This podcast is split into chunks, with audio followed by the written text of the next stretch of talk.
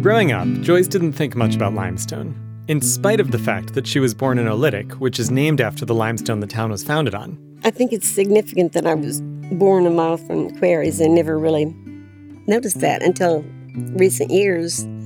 I'm kind of proud of that, really. I feel like I was part of it. It wasn't until she was older that she realized how much of a part of it she was. And she's dedicated a lot of the past couple decades to learning more. Of course, I love talking about it. I mean, I could talk for hours.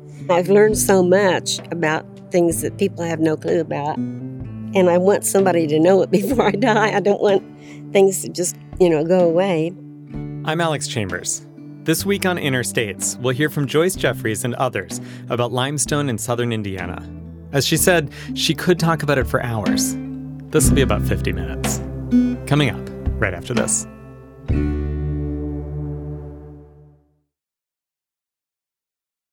This is Interstates from WFIU in Bloomington, Indiana. I'm Alex Chambers. I want to start by clearing the air. I'm calling this episode Joyce Jeffries and the Cutters, but that's not quite accurate. Because those cutters don't actually exist. I don't mean the Bloomington Cutters cycling team. They definitely exist, even if they were born from a fiction. But the actual cutters, the people who've worked in the quarries and stone mills of south central Indiana for a century and a half, I was chatting with some of them on a forum recently, and apparently they don't call themselves cutters. Well, no, of course they don't call themselves that, you're probably saying to yourself. It's an insult. It's what the IU students called them, at least back in the 70s when that great documentary came out about the time the townies raced in the Little Five. Except, of course, Breaking Away isn't a documentary. And the folks on the forum said they were known as Stoneys. And they figured the reason it was changed to Cutters in the movie was that in 1978, calling them Stoneys would have gotten them confused with Stoners, and that would have made it hard to focus on the plot. An industry veteran pointed out that there are a lot more specific descriptions of who they are stone carvers, stone cutters, planermen, gang sawyers, draftsmen, estimators, secretaries, supervisors, all, he wrote, with high skills doing their part to build spectacular limestone creations. And so, this week we're going to hear about the limestone workers of south central Indiana. Joyce Jeffries, who grew up and worked among them her whole life, she'll tell us the stories. We'll also tour the Bybee Stone Mill with Dorian Bybee and his wife, Jeeyea Kim. But first, if we want to talk about stonecutters and their stories, I think we need to spend a few more minutes with Breaking Away. If you're from Bloomington or South Central Indiana in general, you probably know Breaking Away. If a movie can function as an anthem, Breaking Away is Bloomington's. For me, the movie was a test that would determine whether I could stay. See, I came to Indiana because I'd fallen in love. When I met my girlfriend's family and they heard I wasn't from here, they sat me down and stuck the movie in the VCR. After it was over, they waited for my answer. Bated breath and all. I told them I'd enjoyed it, which was true, and they welcomed me into the family. Well, I also had to pass the Monsieur Hulot's holiday test, but we'll save that for another episode.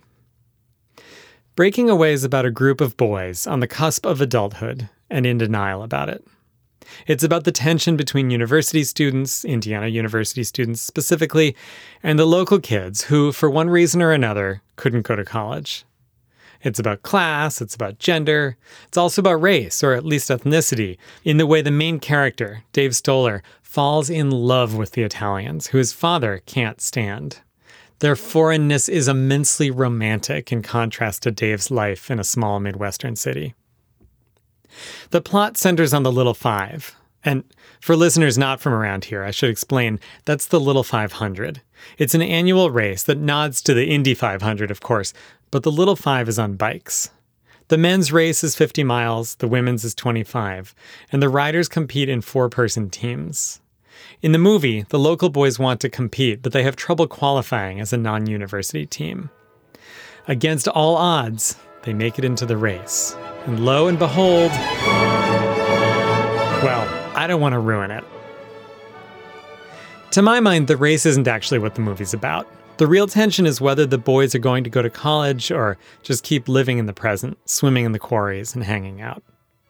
One of the things they're trying to break away from is the limestone work their fathers did. In the logic of the movie, limestone is a dying industry. There's no future there. College is the future. Limestone is the past. The way they turn away from work where you're actually making something to white collar jobs that require a college education sounds about right for the period. It was the late 1970s. The Midwest was deindustrializing. The rustification really took hold in the 80s as car manufacturers sent jobs overseas, technology replaced steel workers, and major cities across the Northeast and Midwest hemorrhaged good jobs. Oh, and Reagan broke the unions by firing 11,000 air traffic controllers when they went on strike. He banned them from ever working for the federal government again. Did you know that? I didn't know that. So, this move away from manufacturing was in the air, and as I said, limestone already seemed like a thing of the past. And no matter how much skill it actually involved, manual labor just didn't get that much respect. Late in the movie, Dave Stoller's dad has a moment of honesty about all that. He used to work in limestone, but in the time of the movie, he's a short tempered hustler of used cars. He and Dave end up out for a walk on Indiana University campus, right by the library. The whole campus is made of limestone. I was damn proud of my work. And the buildings went up. When they were finished, the damnedest thing happened. It was like buildings is too good for us. Even now, I, I'd like to be able to stroll through the campus and look at the limestone, but I just feel out of place. It's the emotional climax of the movie, the scene where the father and son finally start to understand each other. Dave's dad admits he wants his son to go to college because there's no future in limestone. You guys still go swimming in the quarries? Sure. So the only thing you got to show for my 20 years of work is the holes we left behind. I was curious if that idea of local kids as cutters still held water, so I went and found some high schoolers. Their English teacher, Rachel Barr, had recently shown the movie as part of a unit about having a sense of place. Was there still tension between local kids and the college students? Not really, just because I feel like more in the last couple of years, not going to college has been a little bit more different. A lot of people have decided to get their associate's degree or get certifications. A lot of people are becoming entrepreneurs. That was Nicole DeMort. Her classmate, Ambrose Lee, agreed. I would say that the cutters now actually have the upper hand against the college students because, like, the college students, they just come here to for a few months just to learn and then they leave again and Bloomington's empty again. And so, like, living here, here my whole life, I've always thought we are better than the college students.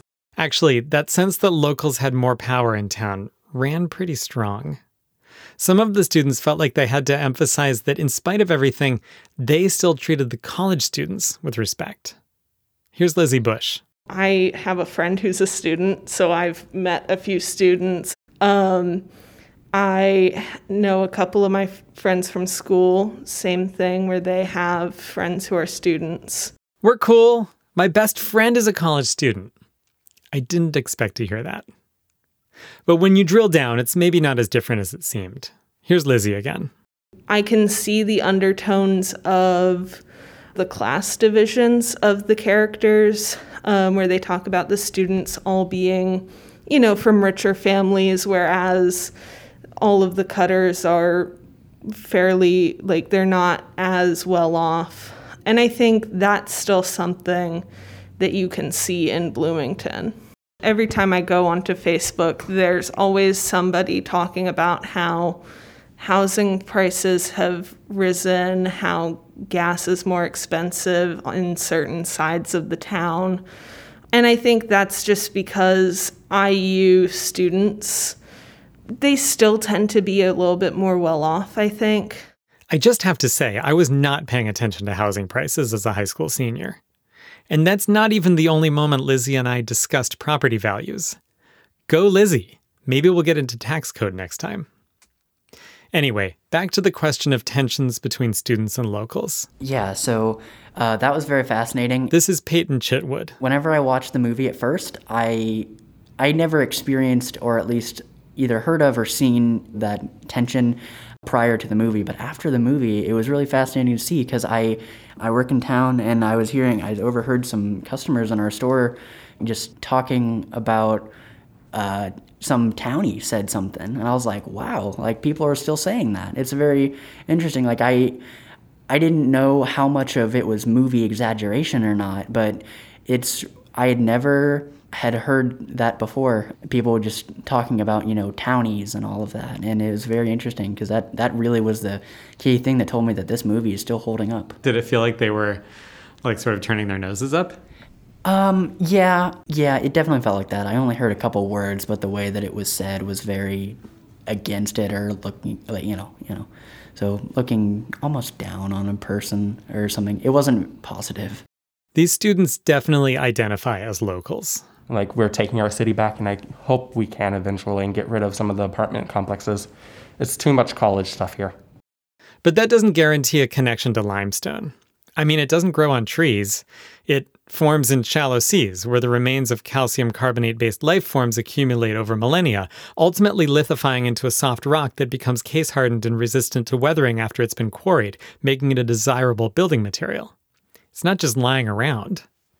Well, kind of is. But it is easy to overlook. And I think the workers feel overlooked too, like Dave Stoller's dad in the movie. Here's Lizzie again. You know, I've never seen the quarries. They're all like roped off now. I've been to Woolery Mill, never saw it in action, never saw it as a mill. So I don't know, there's just kind of a nostalgia for something that I've never even seen. How do you end up with nostalgia for something you've never seen? The legacy of limestone workers isn't just holes in the ground. As I said, there's a whole limestone campus in Bloomington. The old house I live in has a limestone porch, limestone steps. But it's not about the stone itself. Everyone who talks about Indiana limestone reminds you of the famous buildings it's on.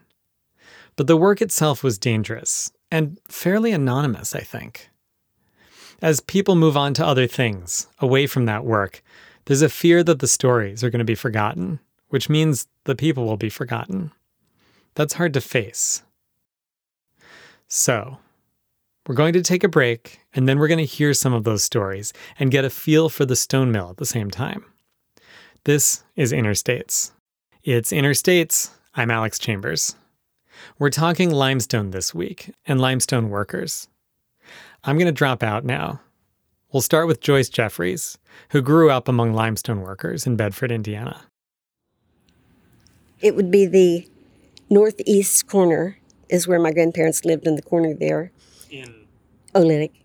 And then the little house behind it, which is kind of on the alley, is where I was born. And uh, my dad had to walk up to Doc Dollins' house, which was like two blocks and six inches of snow to get him. but I just, I think it's significant that I was born a mile from the quarries and never really noticed that until recent years. I'm kind of proud of that, really. I feel like I was part of it. I've been around stone all my life, but I didn't really realize how closely I was associated with it. In 1991, I went to work at Star Quarry office, and uh, the girl that worked in the office said she would introduce me to everyone. Nine out of ten people that came through that door was someone I'd known all my life, including the truck drivers. I mean, it was amazing. I didn't realize. And then I thought, well, on my block, there were at least three or four guys that worked for stone companies. We just took it for granted because that was what, all we knew. One day, one of the truck drivers came in and he had a beard and sunglasses and he looked at me and he says, Joy, you don't know who I am, do you? And I said, No, who are you? and he said, Gary Matlock. Well, we used to run around in the same gang when we were in high school. And one time he took me to work and he drove from Oolitic to Bloomington in seven minutes. he drove like a maniac. He, he's passed away since then, but he was a funny guy.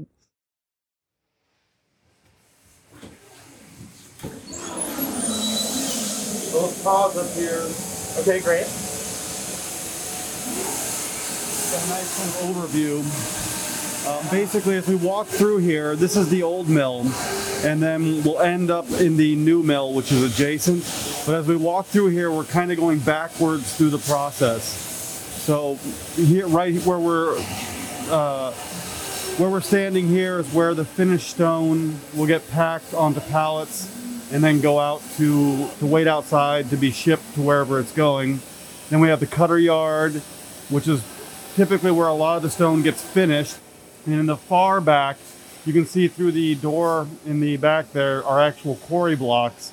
So that's where the block comes in and starts the process. So you're kind of seeing from this vantage point the entire process, but in reverse.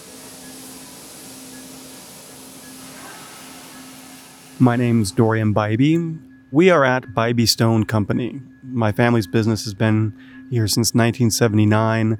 I grew up working almost every summer here from the time I was in late middle school or whenever it was legally allowed for, you know, before you know, I, there was no child labor, fortunately. But, uh, but yeah, I've been working here summers uh, since I was a kid.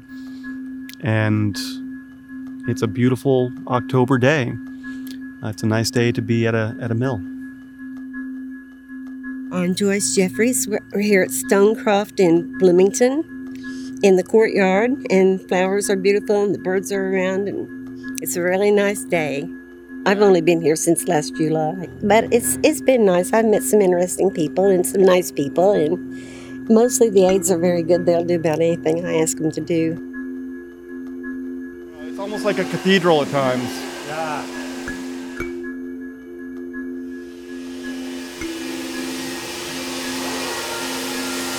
Piles and piles of dust. There's a guy sweeping the dust out, shoveling it into a bin.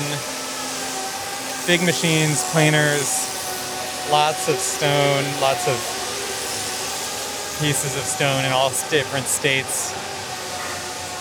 Bales of something like straw.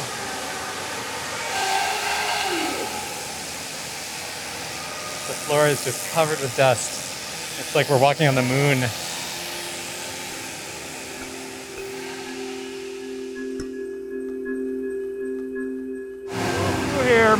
You really need to keep your head on a swivel and watch out for the overhead cranes. You don't want to go underneath those.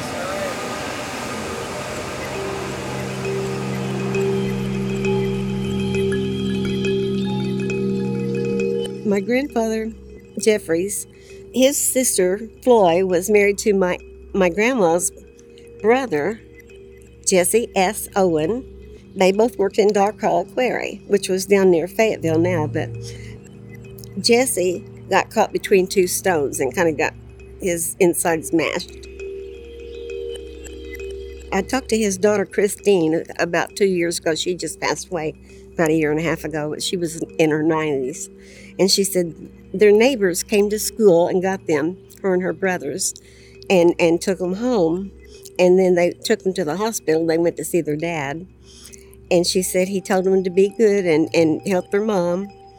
And then they went home. But after they got home, somebody came and told their mom that uh, he thought of something else he wanted to tell her. But she didn't get to the hospital before he passed away.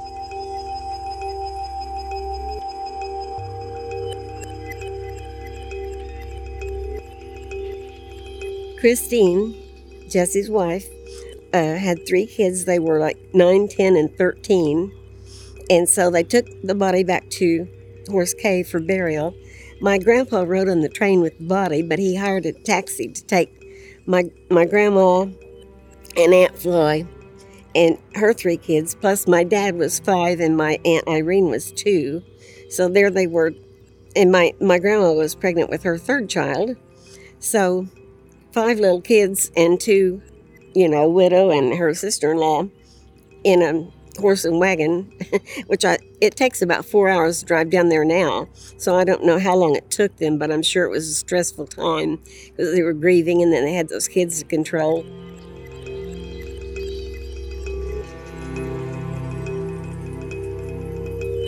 My grandpa's brother Ed had he got married and had a babe had a baby, James, And when James was 11 months old, his wife died. Well, James was the youngest. I think they had four or five kids. And so then he remarried and had some more kids. I think he had 12 kids altogether. And um, then his second wife left him. And so there he was with all these kids. But um, Stanley was one of the younger ones. And I guess he was 10 or 11. He was playing in the stacks, rock stacks at Dark Hollow. And he fell and hit his head on a rock on a Sunday night, and he died on Tuesday. This was 1925. And of course, Ed being left with all those kids, and you know, the youngest one, James, was only 11 months old, and he just passed away last year. It had to have been hard on him.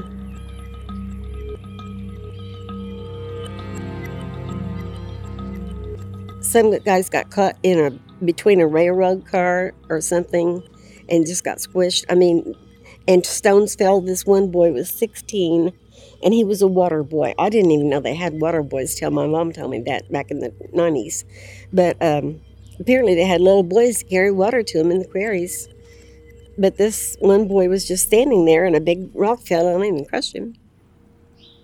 Stuff like this happened all the time. People, you know, drowned in the quarries. There's been a lot of that. One of the people I went to school with drowned in the 60s him and another guy. Like a teenager? Yeah. They were they were still in high school.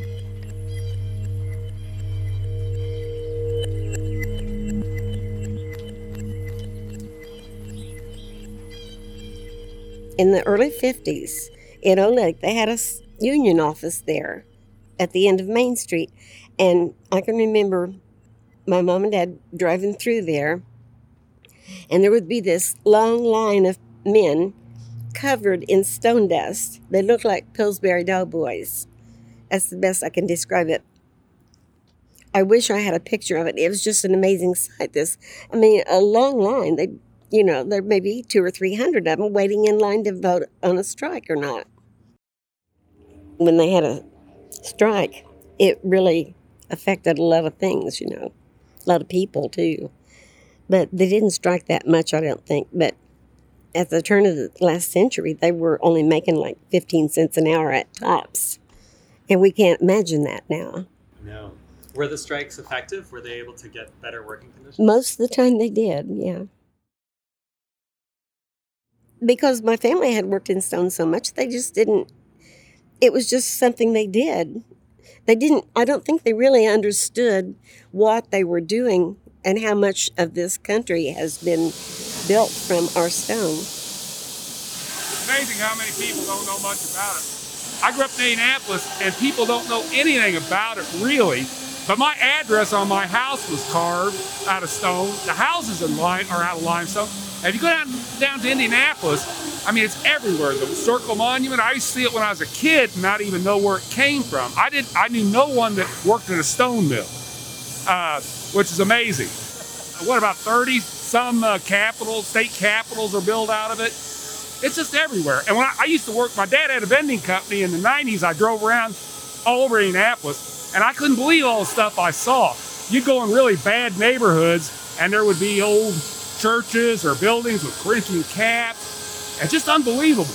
There's a real big building with Corinthian caps on the street near Thomas Hendrickson's house. He was a vice president and it's in a real bad neighborhood.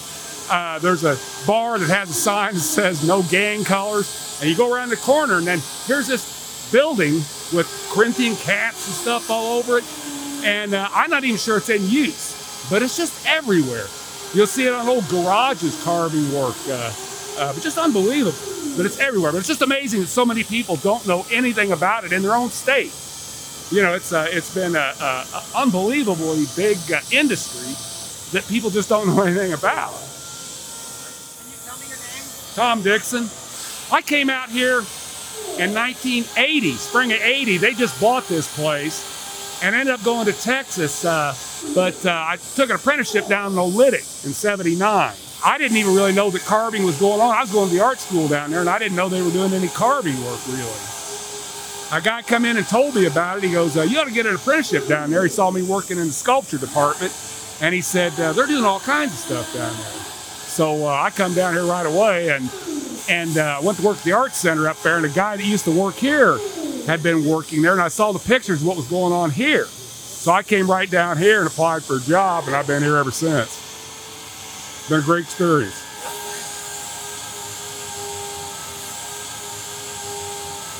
This is very similar to what you'd see on Notre Dame Cathedral. And I knew that because I painted a picture of the uh, Hunchback of Notre Dame in high school, and actually in the background painted the Notre Dame Cathedral, and I painted the saddleback molding, which I think was done in the 1100s. I don't know where they got the idea for that. On Dillman Road in 37, there's a semi truck place, and if you take Dillman Road to the first driveway down, it goes into Star, and it's a real rough, winding road. But you could go there, and they have a quarry up on the north side, Star Quarry, and I had gone up there too at times to take things to the foreman and, and pick things up and stuff, which was kind of exciting. what was exciting about it? Well, just to be there where they're quarrying the stone and see it and everything. At what point did you really start to think about the stoneworkers? In 1991, I was talking to my mom and we were talking about her dad, and she was talking about him working in the quarries. And at some point, she said something about water boys, and I said, "Water boys?" And she said, "Yeah, they had boys to take water to them because they didn't want to interrupt their work." I couldn't imagine that little boys. I mean, mostly young kids, like nine, ten. And to me, growing up, being a little kid, you know, we never had to do anything like that. I mean, I helped with washing and ironing and watching my brothers and sisters and things like that, but I never had to go out and do physical work. And then I thought about my grandparents on both sides and their the way they grew up. My grandma Jeffries had nine kids in her family, and they worked in the tobacco fields and stuff, you know. And my grandma said she hated working the tobacco fields because the tobacco worms were so nasty, and they had to chop them up, you know, to get them off the tobacco. Of course, I love talking about it. I mean, I could talk for hours. I've learned so much about things that people have no clue about. And I want somebody to know it before I die. I don't want things to just, you know, go away. Here and over there, you see all the metal tools? Those are used on the planers. And they're all done by our own blacksmith, whose shop is right over there. So, for any kind of design, any profile that an architect would choose, they're going to we're going to fabricate our own custom metal tool to produce that here in the planer yard. So if you're wondering what all these things are, that's what they are. Like they used to have the wooden derricks, then they had steel derricks and channeling machines. They don't have any of that anymore. To get a big rock out, they had to drive wedges down in it, and then they had to physically push it over. Now they have air bags that they put down in there, and they have diamond saws to cut it up and stuff. It's so much easier. These are the gang saws, which are arguably one of the older technologies here. Uh, most stone mills gave up on them decades ago, uh, and we've we still use them. Although we've gotten some newer technology that allows us to do some of the same work, but we use them for certain types of finishes. Um, you can see here this, the fact that this one has water running on it means they must be planning on using it, or they just did. Uh, but this is how we can get what we call shot sawn finish or chat sawn finish, which has to do with just using a certain size aggregate, whether it's kind of a sand for the chat sawn or actual metal pellets for the shot sawn. They just go into the slurry and they're, they're there as the blade cuts the stone and they produce a very specific, very interesting texture.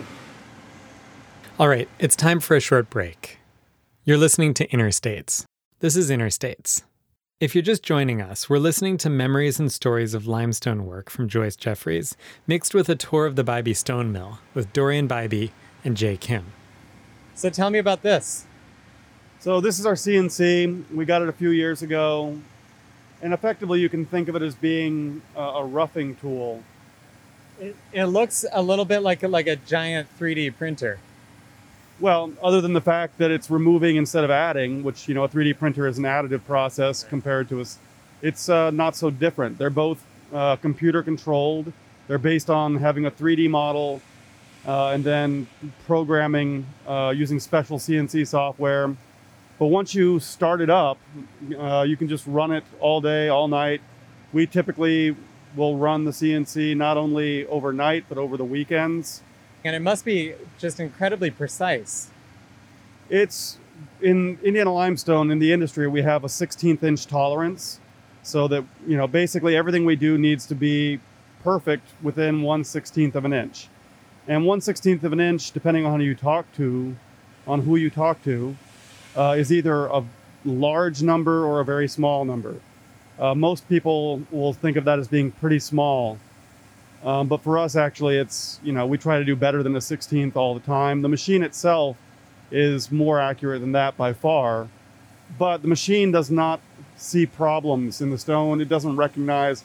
Our craftsmen can look at a piece of stone and understand there might be a hidden seam in the stone or something like that. Uh, and that's really valuable, and that's something a machine will never be able to do. You'll also see we've got water coming out of the spindle, and that has to do with just the fact that you're putting metal on stone at a high rotation, and that's going to cause heat. So the water keeps things cool. It also helps move the um, the material that's been removed off the stone because we really want, don't want that to be piling up on top of the surface we're cutting. So that's part of the process. Really, historically, you saw it down in the gang saws where water was running there. Uh, water is always a really important part of cutting stone. Historically, it always has been. So almost every stone mill you'll find is near a lake or a stream uh, because there's always been that need for water. And so here we are with one of the most cutting edge technologies you could find in a stone mill, and it still has that relationship to the water. As I mentioned earlier, some of these stone mills were open on both ends. Like the Edinger mill used to be over behind where Kaiser Aluminum used to be. That mill was open on both ends, and they worked all winter long in it, you know. Well, Jim, my brother in law, he said they had a little shed that they called the, the warm up shed. They had a little heater in there. And so he got really cold and he said he went in there to thaw out a little bit and he felt something wet on his legs. He pulled his pants down and his legs had cracked open because he was using it's kind of like a grinder thing. They call it a bug where they sand the stone down smooth and it has to have water on the blades to keep it from overheating. So that water was coming down his pant legs and freezing and then freezing to his legs. And uh, I can't imagine working under those kind of conditions to be in that pain and, and still work. Those guys were tough. This is a shot sawn cut. So you see the random groove, that variation of the thickness of a groove and the shallowness. This is um, the one that's produced with that gang saw. And this is made with sand or metal shot. Metal shot. Yeah, so this one is using metal shot. The chat sawn finish is similar, but a little less extreme, let's say. It's more subtle. My name is Jeeyea Kim. I'm originally from South Korea, Seoul, born and raised.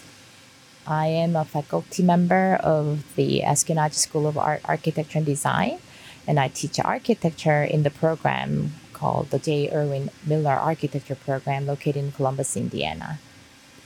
Uh, I'm also a faculty member at IU at the Eskenazi School. I teach interior design in the undergraduate program there.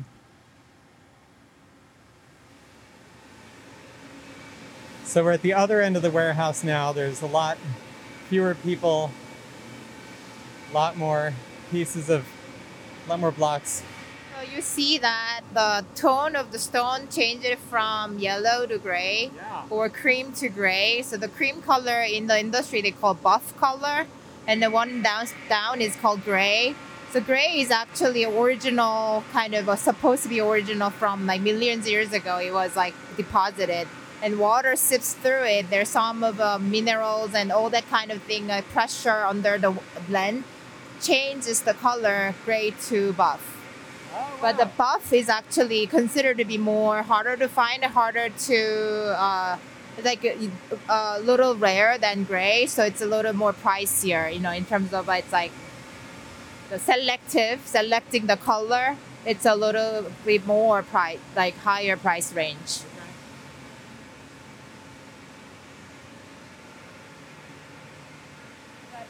You don't if you don't select it, they call it variegated. So it's a random choose. So whatever the block of thing is has a variegation between buff and gray. So you'll be able to find some building in Limes uh, in in the campus will have a both of this in one building that was done by variegated, which is a little more economic of using the stone. Because if we have to select either gray or buff, it takes more time and more energy to select the thing. So I see a lot of gray uh, variegation right there. When the, you deal with stone, you take the core sample, and then you eventually you have a query, and then you take the stone to the mill to be finished, and then ship it out, and then it's going on a building. I mean, it's not just big rocks. It's, there's a lot involved. It is amazing the different colors.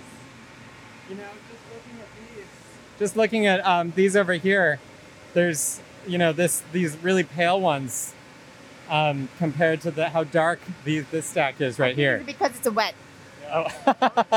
do with they do get darker when they're wet and then they get a little bit lighter as they dry up so that's you're seeing a little more variation here than would actually be the case once they're on a building they're set uh, but yeah there are one of the reasons indiana limestone is uh, coveted for architectural work is actually the h- homogeneity of the uh, of the color and the uh, but we do have as jay already explained uh, gray and buff and then when you have those together we call it variegated uh, but between two pieces of stone that are both gray or two pieces of stone that are both buff, you have a lot of similarity, and so it gives you a nice architectural finish.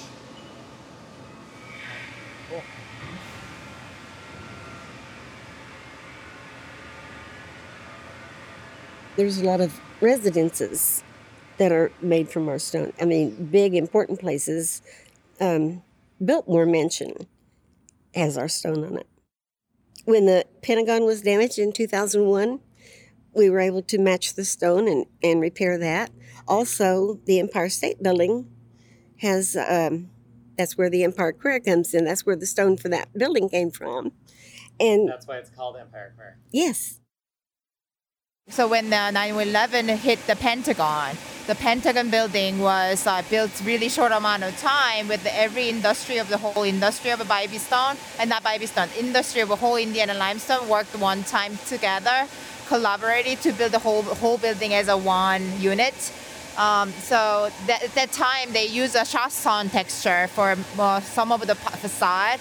And then when 9/11 hit the uh, Pentagon, there this Bybee Stone was the only only place that can replace the same texture. Yeah, so the Bybee Stone company flew into Washington uh, right away, and then they saw the texture, and then they were able to produce a similar texture. we went to Peerless one day, and there was a mill there in the 20s called the Fanning Mill. And we went back to the site of where the mill had been. This was in the late 80s. And um, we didn't take pictures then either. I don't know why we didn't take pictures. But anyway, he was showing me this is where the saws were and this is where blah, blah, blah. And he could tell, you know, where all the equipment had been. And there was railroad track coming through there. Of course, the railroad tracks are still there, the trains are gone. And those massive column bases, you've seen them, they, they're like six feet in diameter. And there was two of them sitting there next to the railroad track. And to me, that was just sad. They're just sitting there waiting on a train that's never going to come. And I just, it kind of overwhelmed me a little bit. I just thought, how sad that these guys work so hard to get these done and they're not going anywhere. But I mean, a lot of the quarries had to shut down at some point, and there's probably still good stone in a lot of them. Before Bybee Stone was Bybee Stone, it was Matthews Brothers, and Matthews Brothers started a century plus ago, and they started as a quarry operation. At that time, uh, the typical way of doing masonry and carved stone was actually to quarry the block and then ship the block to the site where masons would actually work on the stone on the site of construction. So the, the famous example is the Biltmore. But that changed, and people realized it was more efficient where you to fabricate stone in a central location where all of your tools are, and where you can have a, a really nice setup, and then ship the finished uh, work to the site. So the Matthews brothers quarried for a while, but then they became more fabricators. They built the fabrication plant. They decided that there was no more usable stone here, so they stopped quarrying. When my grandfather bought Matthews Brothers in 1979, we started quarrying again for a while. Technology had allowed us to to get some stone that the Matthews brothers weren't able to get before. And so then we quarried for a while, but then basically ran into the same problem. The deposit was no longer it was there's plenty of stone, but you need to get enough high quality stone out. If every other quarry block you take out isn't really usable, then it doesn't matter how much material there is there. So we've focused on fabrication ever since then. We quit quarrying and we've strictly done fabrication.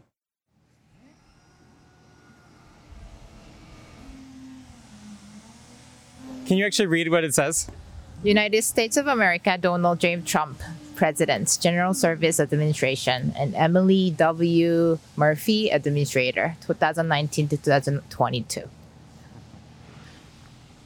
Indiana limestone is used pretty frequently on government buildings. A, a, large chunk of Washington, D.C. is comes from right here in uh, Hoosiers' backyards uh, from south central Indiana. And so that's an example. That's obviously for a GSA building uh, and just commemorating who was president and administrator at the time. So it's not uncommon to see work coming through here that's going to iconic, important buildings around the country. And for the folks who work here, I think there's a certainly amount, uh, a nice amount of pride in knowing that they're contributing to building these things that are going to be around probably after you and I and all three of us standing here are long gone. And that's kind of a, a nice, humbling uh, thought to have. Uh, I think anytime you can contribute to something that's going to outlast you, it's, it's, a, it's a wonderful feeling. As you're going south to Bedford and you pass through Oolitic, as you're going up the hill to Fifth Street in Bedford, there's a little addition to the right. If you go back there, it's not too far from where the Dark Hollow Quarry was. And they named one of the quarries back there Baalbec, B A A L B E C. Well, it turns out there was a Baalbec, B A A L B E K, in Syria, and they actually had huge stones. I mean, you've seen these blocks on trucks around here when they're hauling the stone blocks. They would make these look like toys and and they have a massive stone. They call it the stone of the pregnant woman, and it's huge and it's sticking out of the ground. And there are people standing on it, and they look like little ants. My ex-husband and I, in 1991, we went to Hopkins Cemetery. I don't know if you know where that is. It's it's south of Needmore, the Lawrence County Needmore, but uh, not to be confused with Nashville. Um, we walked. We, t- we talked to the night watchman. Of course, they're not supposed to get permission, but he knew we weren't going to be in there to tear things up, do mischief, or get hurt or anything. And my, my ex husband had worked in Montana for years. Anyway, we walked from Needmore to Oolitic through the quarries. And it was a, in May, and it was a full moon, and it was the most beautiful thing. I wish I had had a camera with me. But the stone was just looking kind of blue. It was just uh, ethereal.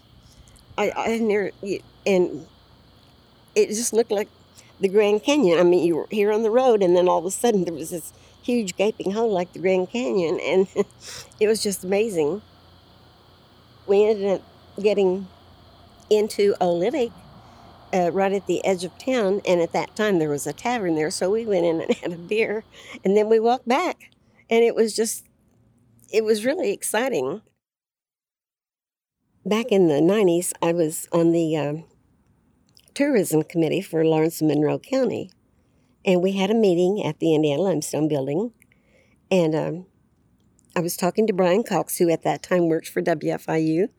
And it was in March, and it's cold and rainy that day, windy. And I was telling him at the back of that building, there are 25 large panels of different kinds of stone and it's just like a supermarket uh, where you pick out the kind of stone you want. And I think it's beautiful. And we went back there in the rain and the wind, and he was fascinated by it. But I was offended because at that time Oakland City University was using that building and they had placed a dumpster right in front of one of those panels. It irritated me to death.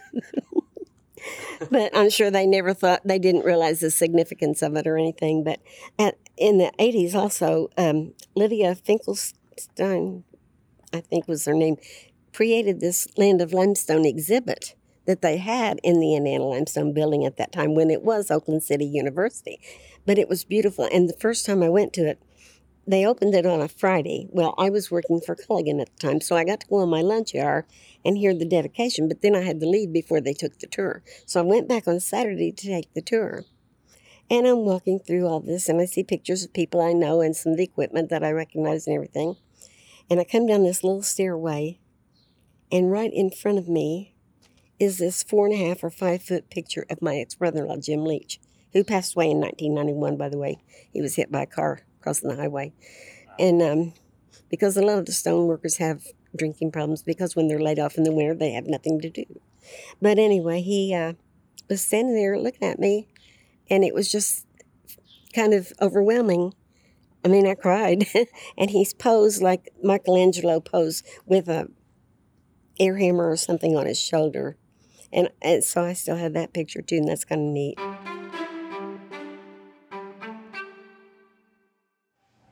So there's tulip trees growing up where you know where they've been cut i'm sure for the the quarry and then up at the top of the hill where there's the the you can see the edge of the quarry there's these two columns just standing there sort of among the trees it feels sort of like ancient greece or something Well, there's so those memorials up there. Two of them are to uh, two of my uncles who passed away years ago, and one to my grandfather who founded uh, Bybee Stone. So yeah, they're always up there on that kind of cliff edge, looking down over the mill. It's it's kind of poetic. It's interesting. I don't think anybody's uh, mentioned that it feels like ancient Greece, but you know that's that's an interesting comparison. Just random limestone monuments in the landscape. if you ever go to Bedford, go to Green Hill Cemetery, and some of the monuments there. There's one of a golfer, and there's one of this. This boy, he was 17, I think. He was electrocuted at the end of the stone work. He went home. He left his workbench, like he always did, and went out and got electrocuted that night. Well, then his co-workers built this monument stone to look like his work table, and it's it's kind of overwhelming. when I was working for Culligan, we had drinking water machines, you know, and, and all the mills rented them from us. Well, the McMillan Mill, which at that time was on Oolitic Road, is no longer in existence. They called one day, and it was the middle of August, hotter than heck, and they were out of water. Well, our delivery man was booked up solid, and I said, Well, I, I won't have a delivery man for a couple of days, but I'll bring you some myself. So I put six five gallon bottles of water in the back seat of my car, which almost made it drag the ground. And so I went over there and I pulled up to the edge of the mill. And this guy was standing there smoking a cigarette. And I said, I have your water for your water coolers. Do you know where to take it? He goes, Yeah, I'll just drive across the mill. And I said, Drive across the mill? He said, Yeah. I started driving across that mill and I could actually feel the spirit of the men and the stone. I'm not kidding you, it was a really spiritual experience. I mean, tears were running down my face. Because my neighbors had worked in that mill, you know. I don't think they understood the impact that they had. But that's why I wanted to honor the stoneworkers because they just went and did their job every day. And they've built the nation. All these buildings and stuff that just monumental. I can, I can hardly talk about it even now. It's still just, I mean, it was just, it was like I was in a holy place.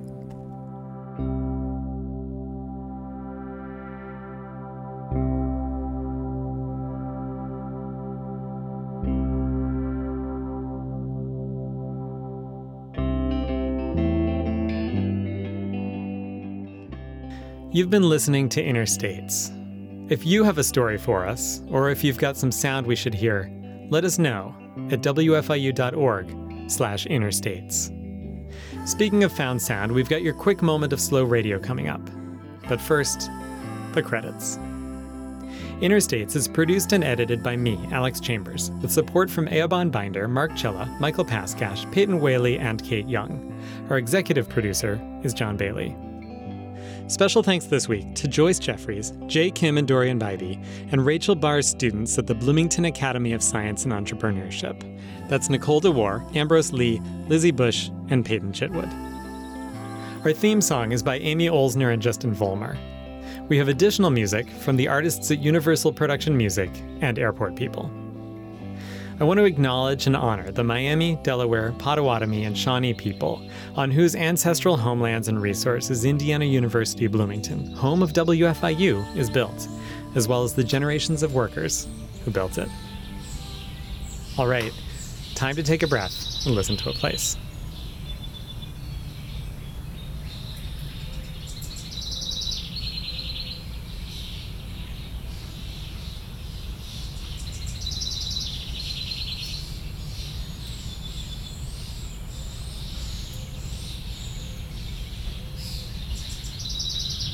You've been listening to Backyard Birdsong, May 2020, Bloomington, Indiana. Until next week, I'm Alex Chambers. Thanks for listening.